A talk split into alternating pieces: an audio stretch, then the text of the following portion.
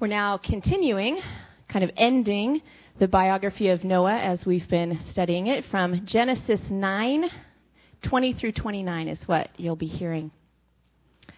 Noah, a man of the soil, proceeded to plant a vineyard. He became, when he drank some of its wine, he became drunk and lay uncovered inside his tent. Ham, the father of Canaan, saw his father's nakedness and told his two brothers outside. But Shem and Japheth took a garment, laid it across their shoulders, and then they walked backward and covered their father's nakedness. Their faces were turned the other way so they would not see their father's nakedness. When Noah awoke from his wine and found out what his youngest son had done to him, he said, Cursed be Canaan. The lowest of slaves will he be to his brothers. He also said, Blessed be the Lord, the God of Shem. May Canaan be the slave of Shem. May God extend the territory of Japheth. May Japheth live in the tents of Shem, and may Canaan be his slave. After the flood, Noah lived 350 years.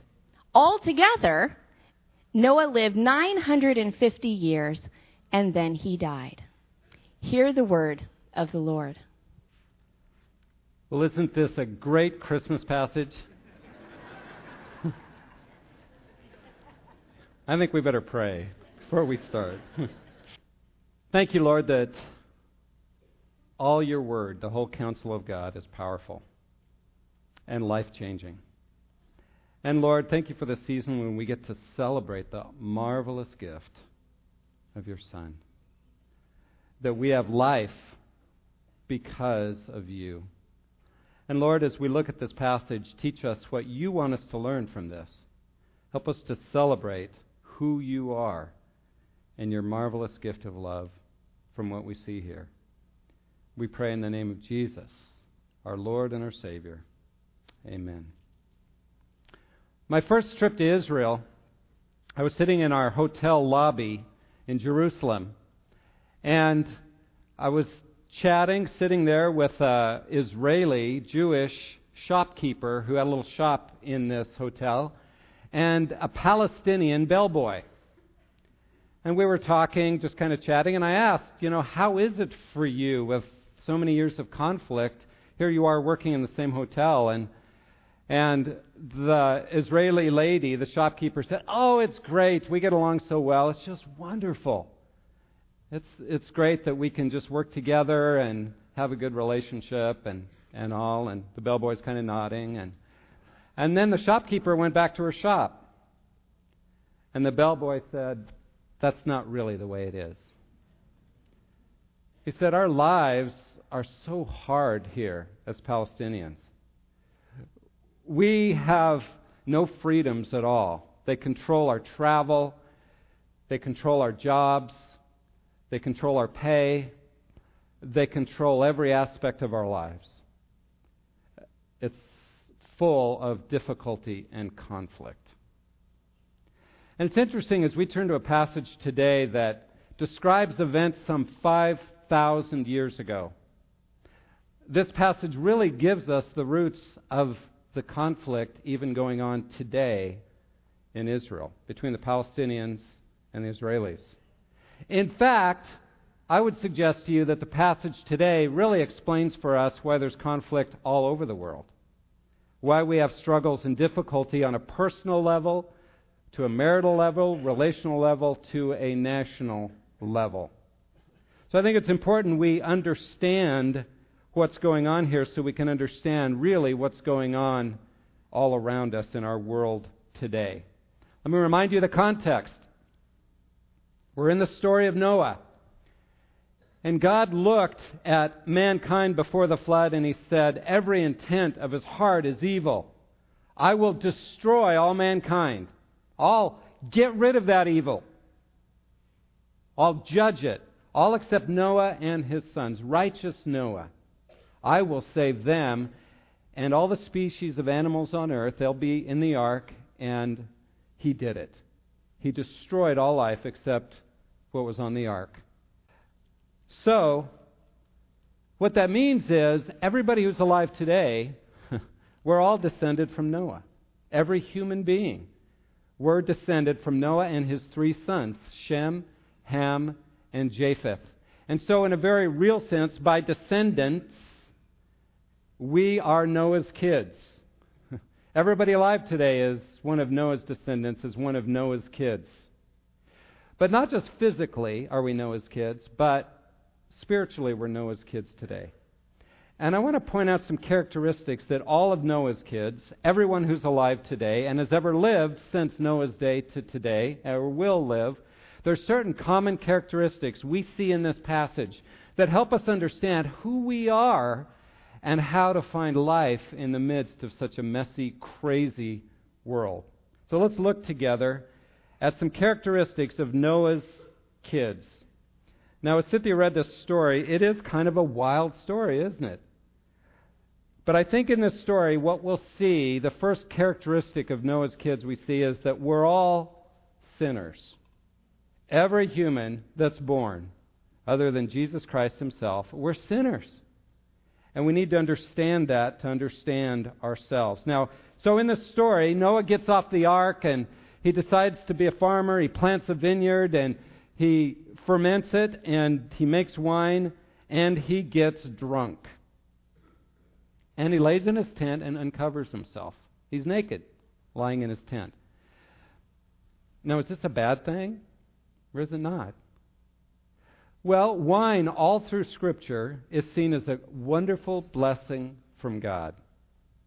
I know of no place in Scripture that it's, drinking wine is condemned, but every place in Scripture, drunkenness is. Whenever it's talked about, drunkenness is seen as wrong. Places like Proverbs chapter 23, where there's a description of this. Let me just read a few verses. Verse 20 and 21 Do not be with heavy drinkers of wine or with gluttonous eaters of meat, for the heavy drinker and the glutton will come to poverty, and drowsiness will clothe one with rags. Verse 29 Who has woe? Who has sorrow? Who has contentions? Who has complaining? Who has wounds without cause? Who has redness of eyes? Those who linger long over wine, those who go to taste mixed wine. Do not look on the wine when it is red, when it sparkles in the cup, when it goes down smoothly. At last it bites like a serpent. Your eyes will see strange things, and your mind will utter perverse things, etc., etc. Clearly, drunkenness is seen as wrong. And especially it's seen as wrong when it's ever combined with the picture of being naked, uncovered.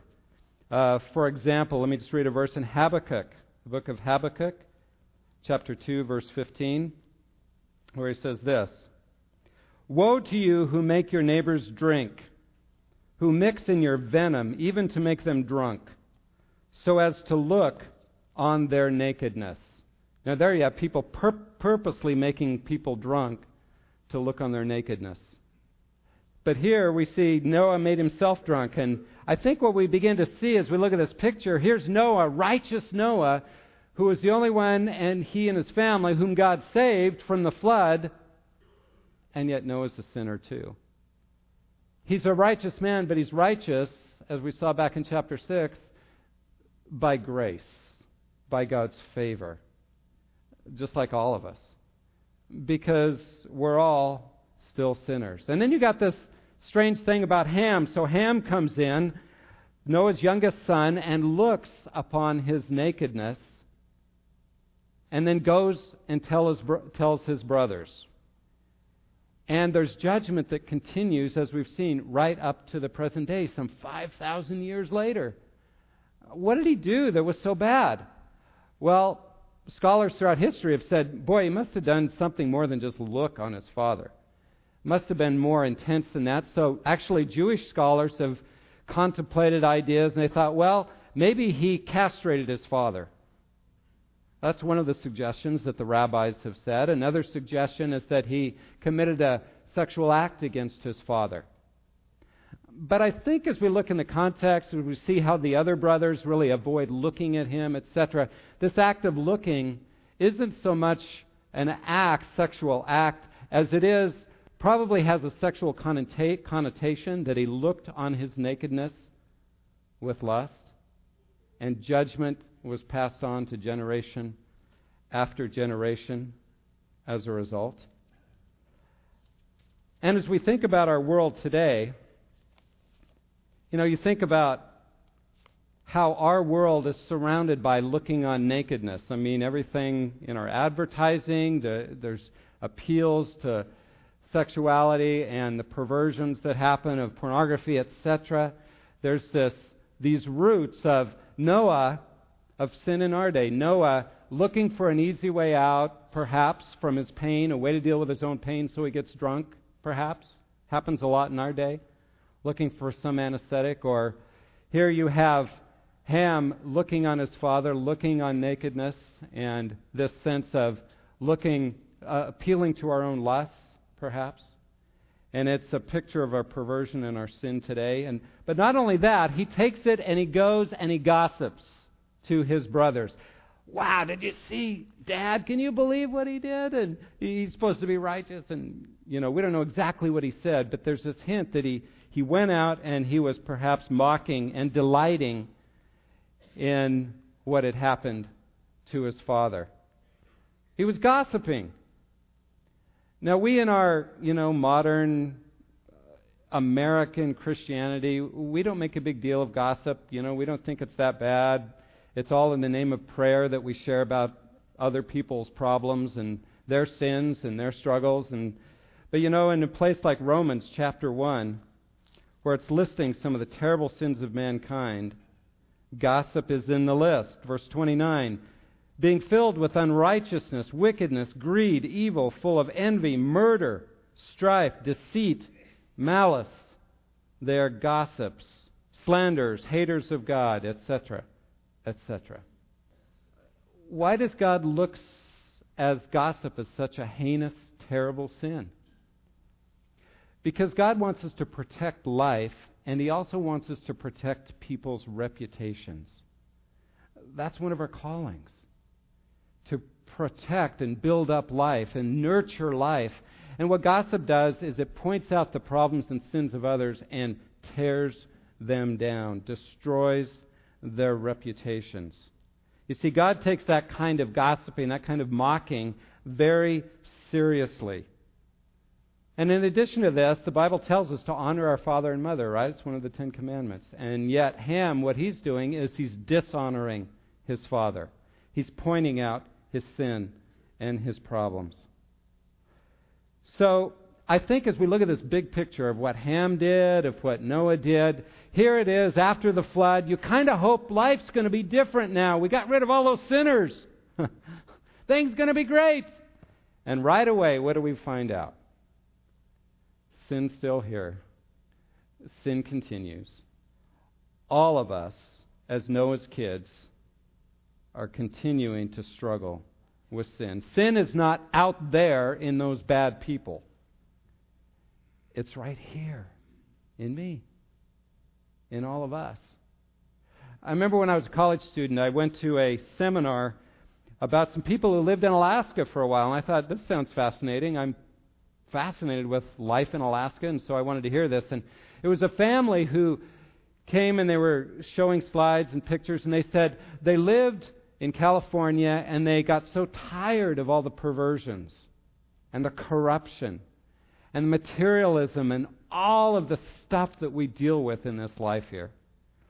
And they decided they were going to take their kids as far away from all that as they possibly could so their kids wouldn't have to be raised in that kind of world.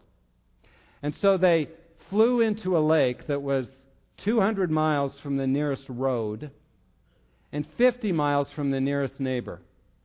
They built their own cabin, hunted their own food, Every once in a while, they'd have a supply plane come, come in, but they lived there for a number of years.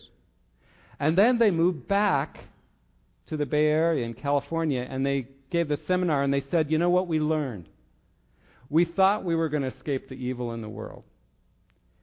And then we began to see the same things that were there amongst us. We began to realize that evil is not out there, it's in our hearts.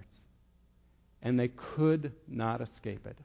That's really, I think, one of the messages here, one of the characteristics we need to understand of all people, no matter how good they may look, is they're sinners.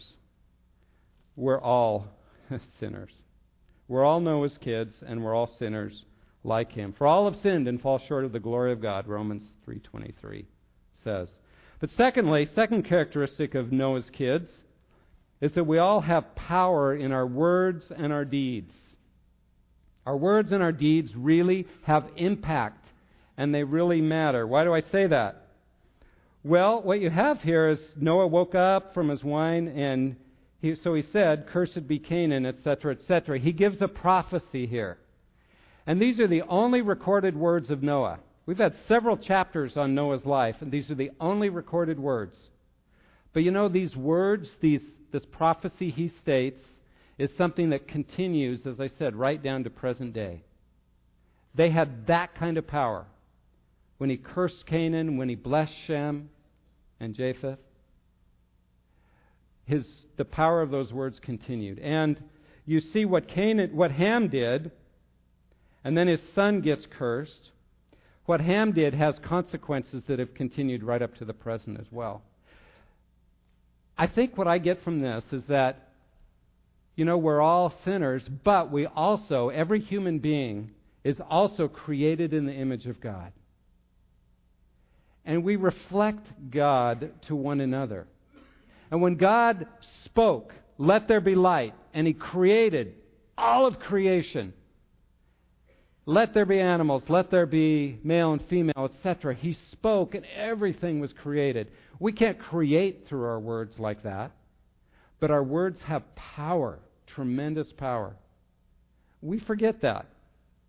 But I think what he's saying is, you know, when you to your child say, you know what, you're worthless. Some of you have heard words like that. You're never going to amount to anything. I wish you'd never been born. When you hear words like that, when you speak words like that, the wounds go deep and affect a life and sometimes generations to come. But when we say words of blessing, blessed are you. You're a wonderful. I'm so glad you were born. I'm so glad you're my child. I believe in you. Your your life is going to be something marvelous. I can't wait to see what God does with your life. When we say words of blessing, it has a marvelous impact as well. You see, we need to understand that our words and our actions matter. And they can have tremendous impact for good or not. And that's true of all human beings, all of Noah's kids. Our words, our actions have power. And I don't know about you, but that's pretty sobering for me. Because I want to make a difference for good in people's lives, not, not harm. So that's true of all human beings. We all have power in our words and in our deeds. Our words and deeds matter. Third, characteristic of all of Noah's kids, which includes us, is that we can only find blessing in the line of Shem. We can only find blessing in the line of Shem. Notice verse 26 and 27. Noah says, Blessed be the Lord, the God of Shem. He doesn't bless Shem, right? He blesses the Lord, Yahweh, the God of Shem, and let Canaan be his servant. May God enlarge Japheth, and let him dwell in the tents of Shem, and let Canaan be his servant. So Noah blesses the God of Shem. It's a reminder, I think, to all the Semites that are descended. Okay, everybody's descended from these three sons of Noah, right? Shem, Ham, and Japheth. It's a reminder that all the Semites, all the descendants of Shem, if they want to be blessed, they will be blessed in their relationship with the Lord. Now, we know as we read through the scriptures that the Semites, a descendant of Shem, was Abraham, Isaac, Jacob, the nation of Israel. They became the chosen people of God in the Old Testament, and they were always blessed as long as they walked with God. But when they turned their backs on God, they experienced judgment. You see, that's part of the prophecy of Noah. Blessing comes to the Shemites in the line, or as they uh, have their, through their relationship with God, having a strong relationship with God. But notice how the Japhethites are blessed. How are they blessed? It says, by dwelling in the tents of Shem. Let's talk a little bit about who these people are. As you go into chapter 10, it describes 70 nations that descended from these three sons of Noah. The Japhethites went up north into Russia and into Europe and that whole area and expanded that whole direction. You know what that means? We're pretty much all, most of us anyway, Japhethites sitting in this room today. The Hamites, Canaan and others, expanded into what is now Israel, that whole area, and then down south into parts of Arabia and then into Africa and that whole section of the world. All those peoples of that area were descended from Ham. And the Semites expanded over towards Babylon, what is now Iran and Iraq, and further reaches from there. And so all of that area is Semites. And then all the nations spread out from those places. But notice how the Japhethites, that's us, get blessed through dwelling in the tents of Shem, by becoming part of the family of Shem. That there's somebody down the line, some descendant of Shem, who would be the source of blessing, the seed of life for all mankind. And of course, who is that? It's Jesus. That's who we celebrate this Christmas season. That if we want to get blessed, we put our faith, we essentially become Semites. we put our faith in Jesus Christ. We dwell in the tents of Shem. And that's God's plan. By trusting in the seed of Shem, we are all pretty much Japhethites dwelling in the tents of Shem if we put our faith in Jesus Christ. But what about the Canaanites and the Hamites? I mean, how do they get blessed? Uh, they get cursed here, and it doesn't sound very good for them, does it? well, as you follow the story of the Old Testament, it's very interesting how the line of Shem, God's working through them, through Abraham, Isaac, and Jacob, and and God chooses them as the godly line, and He's all pointing to bringing Jesus, who is the Semite, on to, to bring forgiveness to the whole world.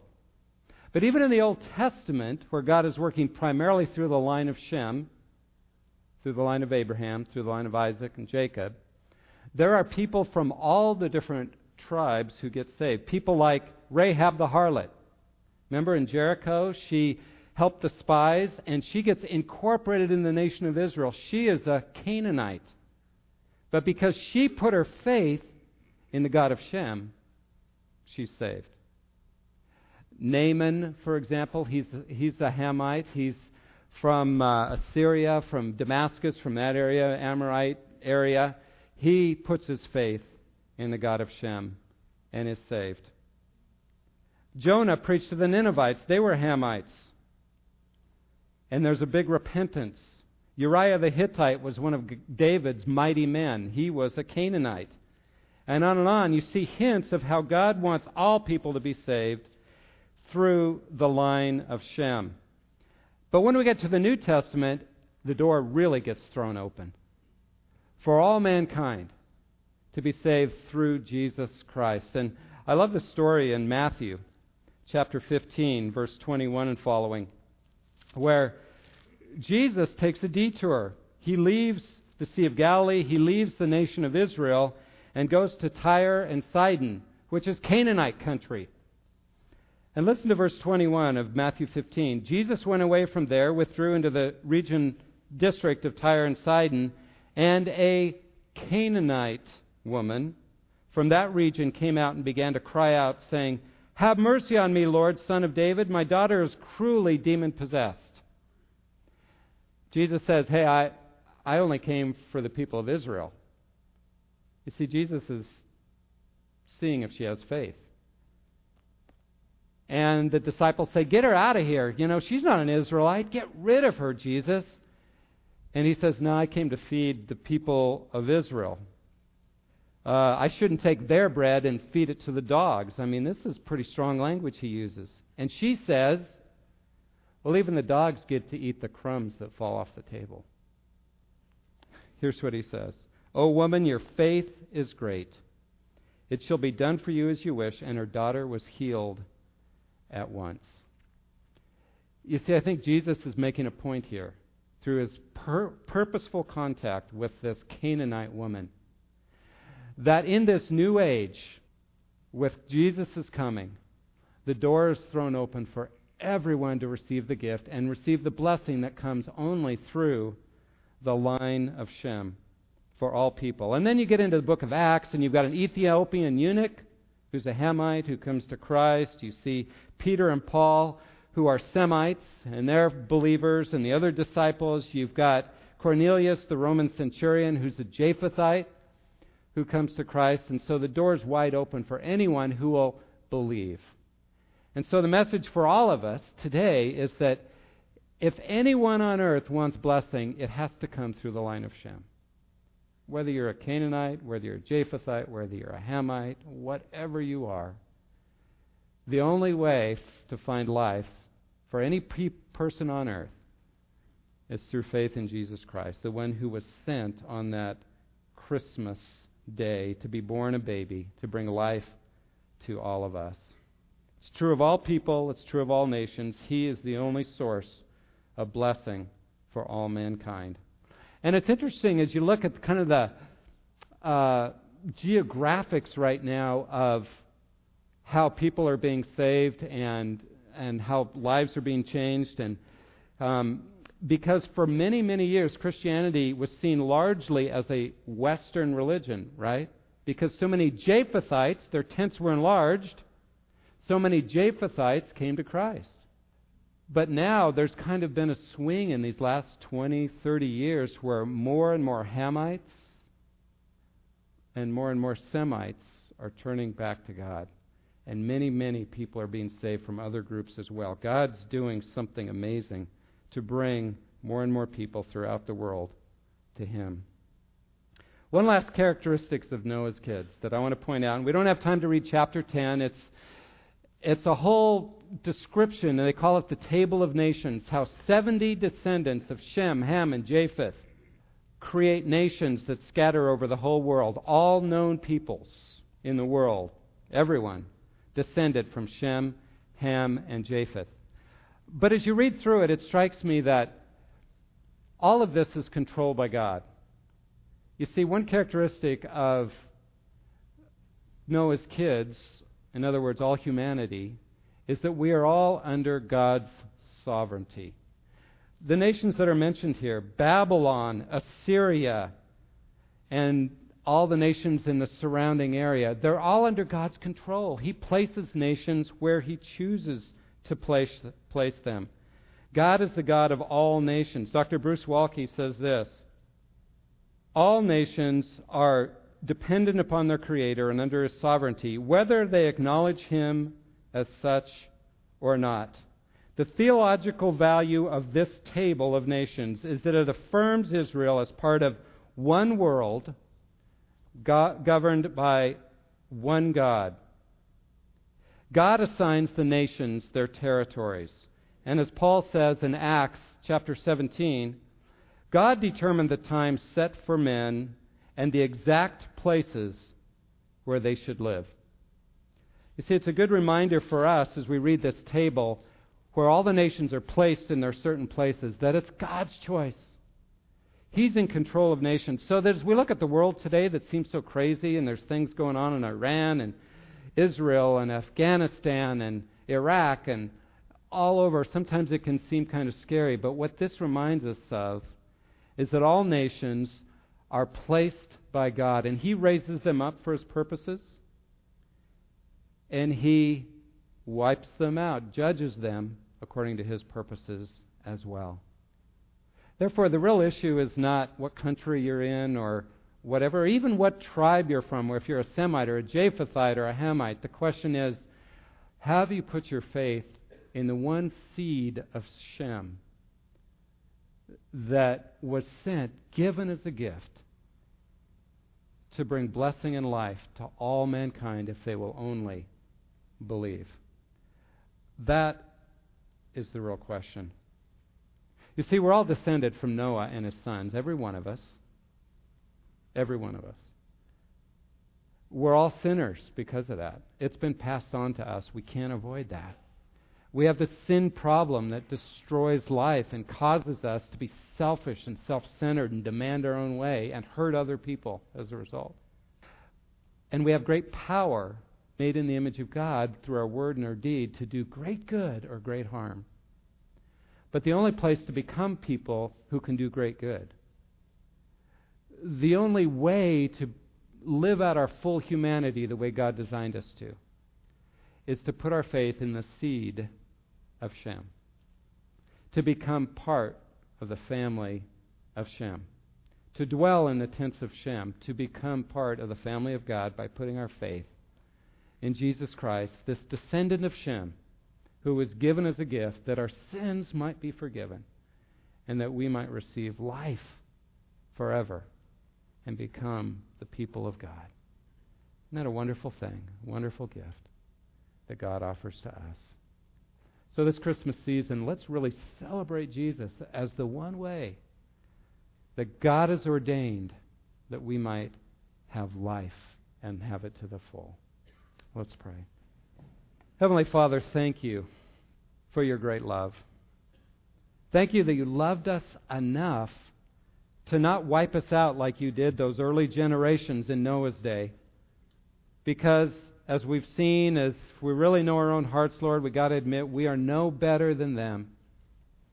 But thank you, Lord, for protecting us from judgment. Thank you for offering another way through the line of Shem, through Jesus Christ who came as a baby that Christmas day 2,000 years ago, lived and died so that we might have life. We give you praise and thanks in this Christmas season, Lord. We celebrate you as the giver of life. And Lord, we receive it gratefully and we celebrate you. And we praise you. In the name of Jesus, our Lord and our Savior. Amen.